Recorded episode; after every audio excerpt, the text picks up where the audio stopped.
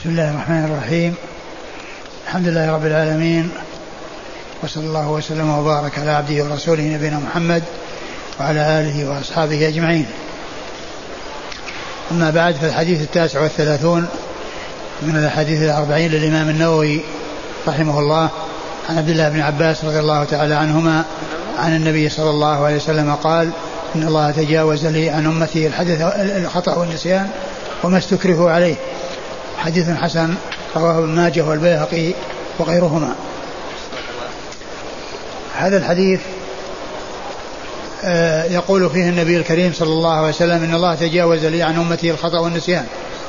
التجاوز هو العفو تجاوز يعني عفا. وقوله عن أمتي أمة الرسول صلى الله عليه وسلم أمتان أمة دعوة وأمة إجابة. فأمة الدعوة هم كل إنسي وجني من حين بعثة الرسول صلى الله عليه وسلم إلى قيام الساعة. هؤلاء هم أمة محمد عليه الصلاة والسلام الذين موجهة إليهم الدعوة والذين يتحتم على كل من على كل منهم أن يدخل في الدين الحنيف الذي بعث الله به رسوله الكريم محمدا صلى الله عليه وسلم. والأمة, والأمة الثانية أمة الإجابة. وهم الذين وفقهم الله عز وجل للدخول في الدين الحنيف وصاروا مسلمين فهاتان هما أمة محمد صلى الله عليه وسلم. والحديث مثال للأمة الثانية وهي أمة الإجابة. والحديث هو من أمثلة أمة الإجابة. وأما أمة الدعوة فمثالها أو من أمثلتها ما ثبت في صحيح مسلم عن النبي صلى الله عليه وسلم أنه قال والذي نفس محمد بيده لا يسمع بي أحد من هذه الأمة يهودي ولا نصراني ثم لا يؤمن بالذي جئت به إلا كان من أصحاب النار. فقوله أحد من هذه الأمة يهودي ولا نصراني المراد بذلك أمة الدعوة وهم الذين آه، وجهت إليهم الدعوة وهم كما قلت كل إنسي وجني من حين بعثة الرسول صلى الله عليه وسلم إلى قيام الساعة. لأن النبي صلى الله عليه وسلم مبعوث إلى الثقلين الجن والإنس صلوات الله وسلامه وبركاته عليه. والخطأ هو فعل الشيء من غير قصد. والنسيان هو أن يفعل الإنسان فعلا يعني هو معلوم له ولكنه فعله نسيانا. يعني يعلم الإنسان الشيء ولكنه يذهل عنه عند الفعل وينساه وأما الاستكراه فهو الإلجاء إلى القول إلى قول أو فعل يلجأ إلى قول أو فعل. والتجاوز الذي في الحديث إنما هو عن الإثم إن الله تجاوز لأمتي عن الخطأ والنسيان وما استكروا عليه عن الإثم كل إنسان إذا أخطأ لا يأثم وإذا وإذا نسي لا يأثم وإذا استكره وفعل الشيء الذي استكره عليه فإنه لا يأثم. هذا هو الذي رفع في هذا الحديث. وأما الضمان فيما في المتلفات فإن ذلك لا يسقط. فإن ذلك لا يسقط مثل القتل خطأ كما قال الله عز وجل وما كان لمؤمن أن يقتل مؤمنا إلا خطأ. ومن قتل مؤمنا خطأ فتحرير رقبة مؤمنة ودية مسلمة إلى أهله. فالدية لازمة ولو كان ذلك خطأ. بل الدية إنما تكون في الخطأ. الدية إنما تكون في الخطأ فإذا الضمان آه، متعين ولازم. وإنما الذي رفع هو الإثم. الذي رفع هو الإثم. وكذلك لو أتلف يعني شيئا من المال ولو عن طريق الخطأ إذا أتلف مال غيره ولو كان على سبيل الخطأ فإنه مضمون فإنه مضمون. وعلى هذا فالتجاوز إنما هو للإثم بخلاف ما يحصل من إتلاف سواء كان للنفس أو للمال فإنه مضمون على من حصل منه الإتلاف خطأ. وقوله آه، آه، وما استكره وما استكره عليه يعني ما آه، ألجئ إليه سواء كان ذلك الذي ألجئ إليه قولا أو فعلا سواء يتعلق بقول أو فعل. إلا أن من آه، الأشياء التي يلجأ إليها ما لا يجوز فعلها وذلك كأن يلزم بأن يقتل إنسانا. فإنه لا يقتل إنسانا لا يقتل ذلك الإنسان لا يستبقي حياته بقتل غيره. بل إذا ألزموه بأنه يقتل وإلا قتلوه يعني لا يقتل حتى يقتلوه أما كونه يستبقي حياته بأن يقتل غيره فإن ذلك لا يسوق ولا يجوز. هذا بإجماع العلماء. وهناك مسائل خلافية منها الزنا هل يعني آه إذا أجبر عليه يعني يفعل أو لا يفعل.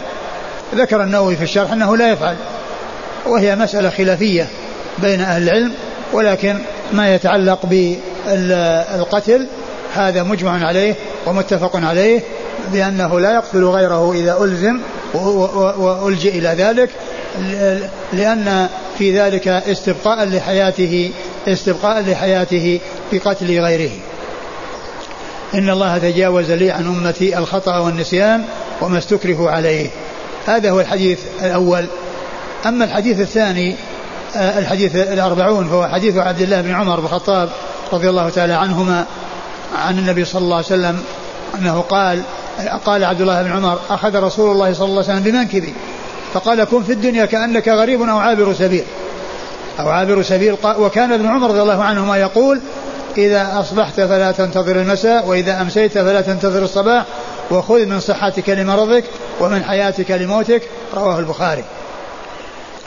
قول عبد الله بن عمر رضي الله تعالى عنهما أخذ رسول الله صلى الله عليه وسلم بمنكبي فيه يدل على أمرين.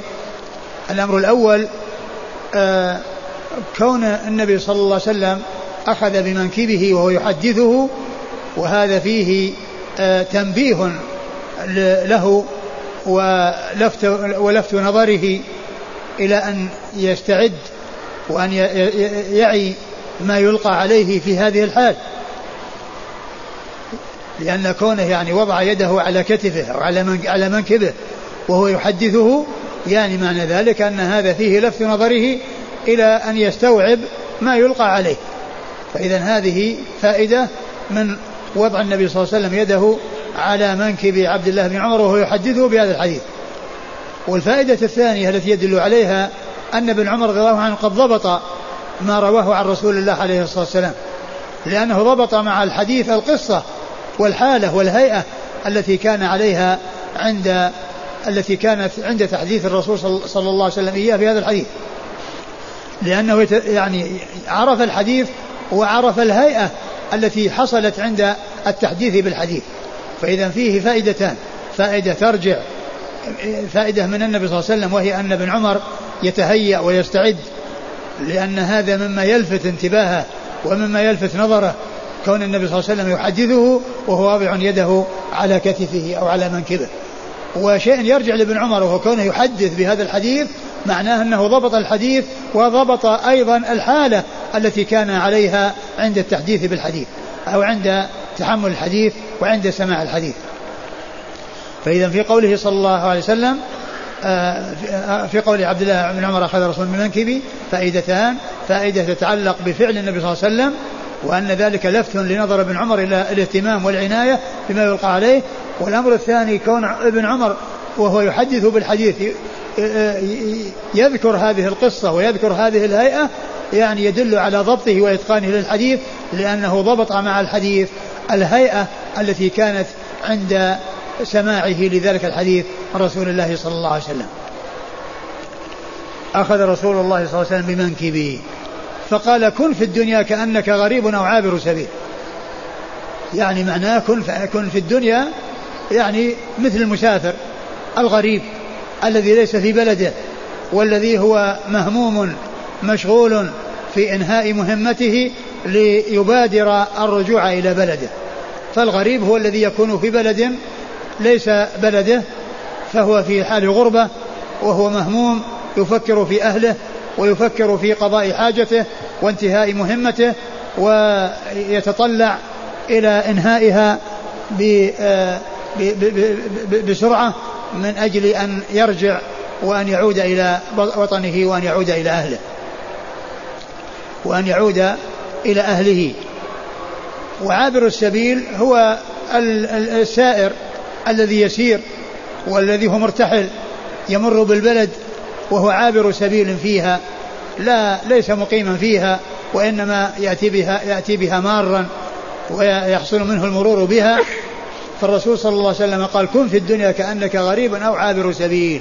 الغريب المقيم في بلد هو يتهيأ للارتحال ويستعد للارتحال ويجهز نفسه للانتقال منها إلى الرجوع إلى بلده لأنه ليس مستوطنا ولا مستقرا وعابر السبيل هو السائر الذي هو ماش ويمر بالبلد فلا يمكث فيها وإنما يمر بها وهو عابر سبيل.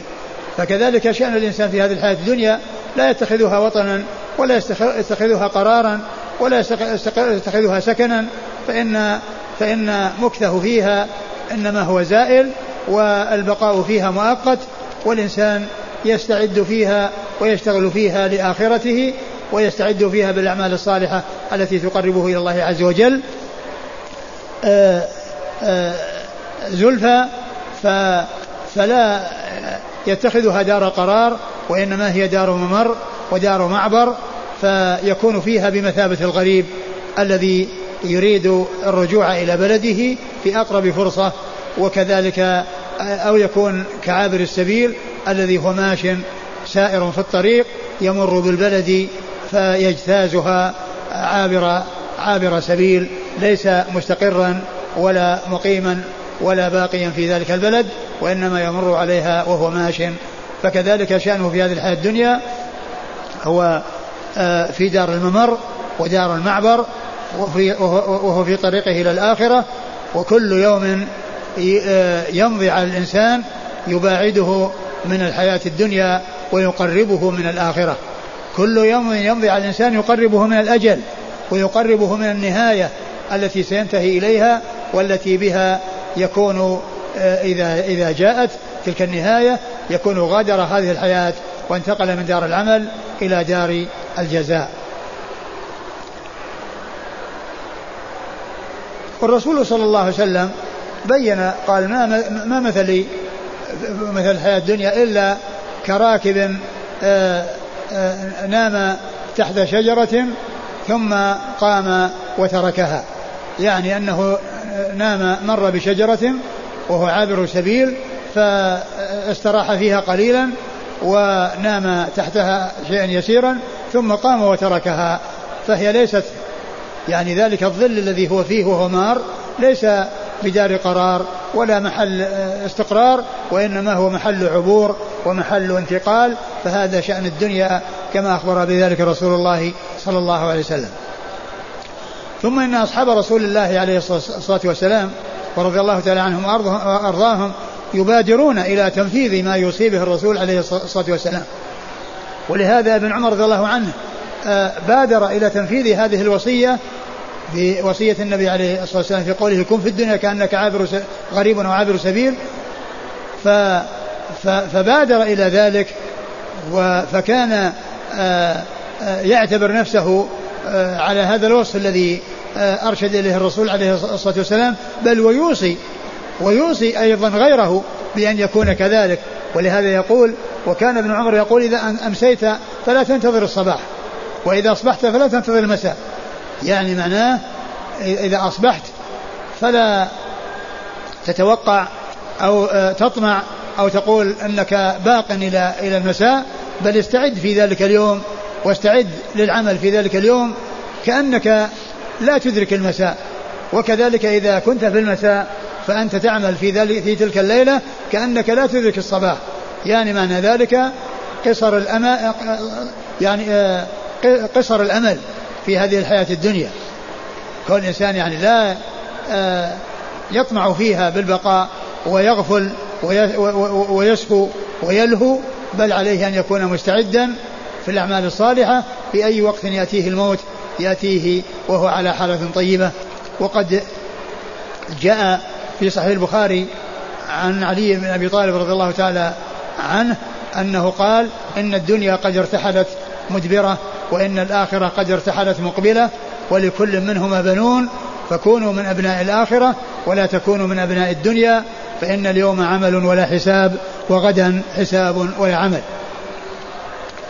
فهذا هو معنى كلام آه، عبد الله بن عمر رضي الله عنهما آه، إذ نفذ وبادر إلى تنفيذ ما أوصى به النبي عليه الصلاة والسلام وأيضا يوصي غيره بأن يكون كذلك فيقول إذا أمسيت فلا تنتظر الصباح وإذا أصبحت فلا تنتظر المساء يعني معنى ذلك أنك تستعد في أي لحظة من اللحظات في أي لحظاتك في الليل أو النهار تعمر أوقاتك أوقاتك في طاعة الله وطاعة رسوله عليه الصلاة والسلام حتى إذا فجأك الأجل يفجأك وأنت على حالة طيبة. وقد ذكر في ترجمة منصور بن زادان وهو من رجال الكتب الستة في تهذيب, في تهذيب الكمال عن هشيم بن بشير الواسطي أنه قال لو قيل لمنصور بن زادان إن ملك الموت بالباب ما زاد في عمله شيئا لو قيل لمنصور بن زادان إن ملك الموت بالباب خلاص ما بقي إلا قبض الروح. ما كان عنده شيء يزيده على ما كان يفعله من قبل لأنه دائما على استعداد دائما على استعداد للموت بالأعمال الصالحة. ويقول أيضا وخذ من صحتك لمرضك. يعني معناه أنك تنتهز فرصة الصحة وتمام العافية فتغتنمها وتستعمل تلك الصحة بالأعمال الصالحة قبل أن يأتي مرض أو كبر يمنعك من أن تأتي بمن يقدر بما يقدر عليه الصحيح المعافى. فقد فالإنسان يكون صحيح معافى يستطيع أن يعمل ويستطيع أن يتقرب الله عز وجل بالأعمال الصالحة فيأتيه وقت من الأوقات لا يتمكن كأن يصيبه مرض أو يصيبه هرم وكبر فلا يستطيع أن يعمل الأعمال التي يعملها في حال صحته. وكذلك قوله ومن حياتك لموتك يعني معناه أنك تعمر حياتك وتعمر عمرك ومدة بقائك في هذه الحياة في طاعة الله ورسوله عليه الصلاة والسلام حتى تجد ذلك بعد موتك. كما قال الله عز وجل فمن يعمل مثقال ذرة خيرا يره ومن يعمل مثقال ذرة شرا يره. والله تعالى يقول وتزودوا فإن خير الزاد التقوى. فالإنسان عندما يريد أن يسافر يتهيأ للسفر بأخذ ما يحتاج إليه من الزاد والراحلة وكذلك في سفره إلى الآخرة زاده التقوى فعليه أن يستعد بذلك الزاد لمغادرة هذه الحياة حتى يجد الثواب والجزاء على ذلك بعد الموت. قال عبد الله بن عمر رضي الله تعالى عنهما أخذ رسول الله صلى الله عليه وسلم بمنكبي فقال كن في الدنيا كأنك غريب أو عابر سبيل ثم قال ابن عمر ثم كان ثم قال وكان ابن عمر قال الراوي وكان ابن عمر يقول إذا أصبحت فلا تنتظر المساء وإذا أمسيت فلا تنتظر الصباح وخذ من صحتك لمرضك ومن حياتك لموتك. هذا هو الحديث الأربعون. أما الحديث الحادي والأربعون فهو عن عبد الله بن عمر بن عمرو بن العاص رضي الله تعالى عنهما عن النبي صلى الله عليه وسلم أنه قال لا يؤمن أحدكم حتى يكون هواه تبعا لما جئت به. قوله لا يؤمن أحدكم أي لا يؤمن الإيمان الواجب. لا يؤمن الإيمان الذي هو هو نفي للكمال الواجب.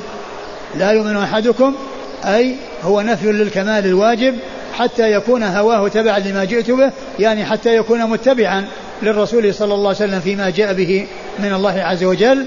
فهذا هو المؤمن المؤمن حقا الذي يكون هواه تابعا لما يحبه الله ورسوله صلى الله عليه وسلم فيعمل بالأعمال الصالحة التي يحبها الله ويحب ما, ما يحبه الله ورسوله صلى الله عليه وسلم ويحب من يحبه الله ورسوله صلى الله عليه وسلم فتكون محابه تابعة لمحاب الله ورسوله صلوات الله وسلامه وبركاته عليه.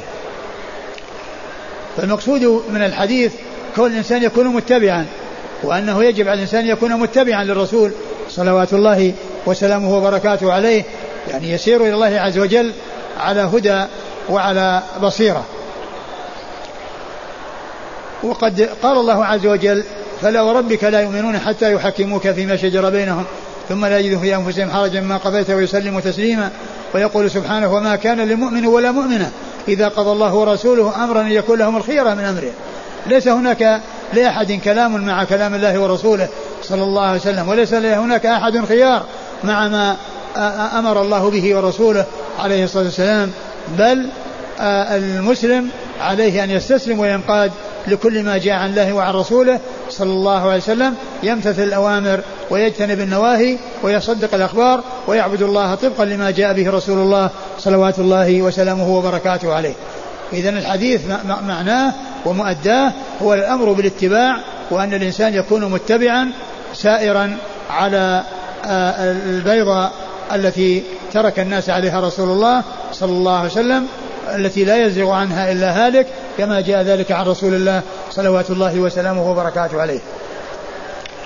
والحديث آآ آه، آه، قال فيه النووي حديث صحيح رويناه في كتاب الحجة بإسناد صحيح. وكتاب الحجة هو كتاب الحجة على تارك المحجة لنصر المقدسي وهو من كتب آه، العقيدة على طريقة السلف من كتب العقيدة على طريقة السلف. وقد تكلم فيه الحافظ بن رجب وقال إنه ضعيف وبين أسباب ضعفه. ولكن الحافظ بن حجر في فتح الباري آه، جاء عنه ما يدل على ثبوته. جاء عنه ما يدل على ثبوته وعزاه إلى أبي هريرة وقال إنه رواه الحارث بن سفيان وغيره ورجاله ثقات. ثم قال وصححه النووي في آخر الأربعين. وصححه النووي النووي في آخر الأربعين. لأنه آه، ذكر جملة من آه، ذكر عدة أقوال لبعض أهل العلم يذمون فيها الرأي والأخذ بالرأي ثم قال ويجمع ذلك كله قول الرسول صلى الله عليه وسلم لا يؤمن أحدكم حتى يكون هواه تبعا لما جئت به رواه الحارث بن سفيان وغيره ورجاله ثقات وصححه النووي في آخر الأربعين. هكذا قال الحافظ بن حجر في الجزء الثالث عشر صفحة 289 من كتابه فتح الباري.